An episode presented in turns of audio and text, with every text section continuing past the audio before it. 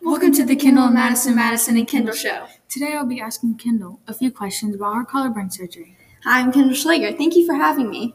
Let's jump into the questions. The first question I have for you today is What did you do to break your collarbone? So, I basically broke my collarbone when I was at a youth church event, and we were at my friend Annabelle's house. And me being a competitive child, I really wanted to race this guy that was there. So, I really pushed myself over my limits as a runner.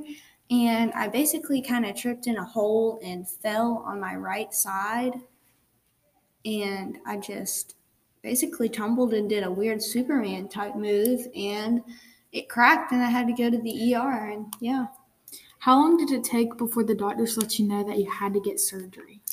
It took around four and a half months before the doctors decided that I needed surgery because they really wanted it to try to heal on its own, and surgery can be pretty expensive.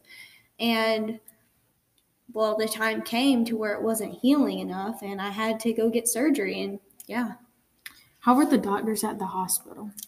There was many doctors at the hospital. Um, one I had already previously been seeing as just my ortho doctor when he helped me check up um, at the hospital regularly. Um, but then I had many doctors, and they were very nice. They were very fluent with their job, and they were able to just help me get in and out and feel as safe and comfortable as possible. Which hospital did you end up getting surgery at? How long did your surgery end up being? The surgery ended up being around an hour and a half. How long was the recovery? The recovery was around right after surgery. It took about a week and a half to feel no pain, like not a lot, but it did take about over a month to feel just completely, basically back to normal. Was anything in your daily life different? So it was really hard to sleep after surgery. It almost hurt as bad as when I broke it, and it was just really uncomfortable. So I had to get adjusted to sleeping again.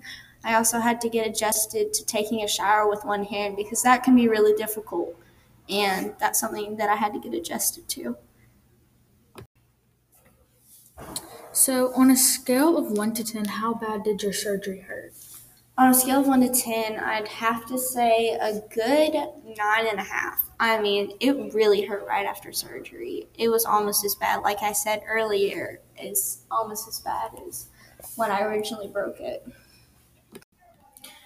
Thank you for allowing me to interview you today. Yeah, no problem. Thanks for having me. I hope y'all enjoyed the podcast.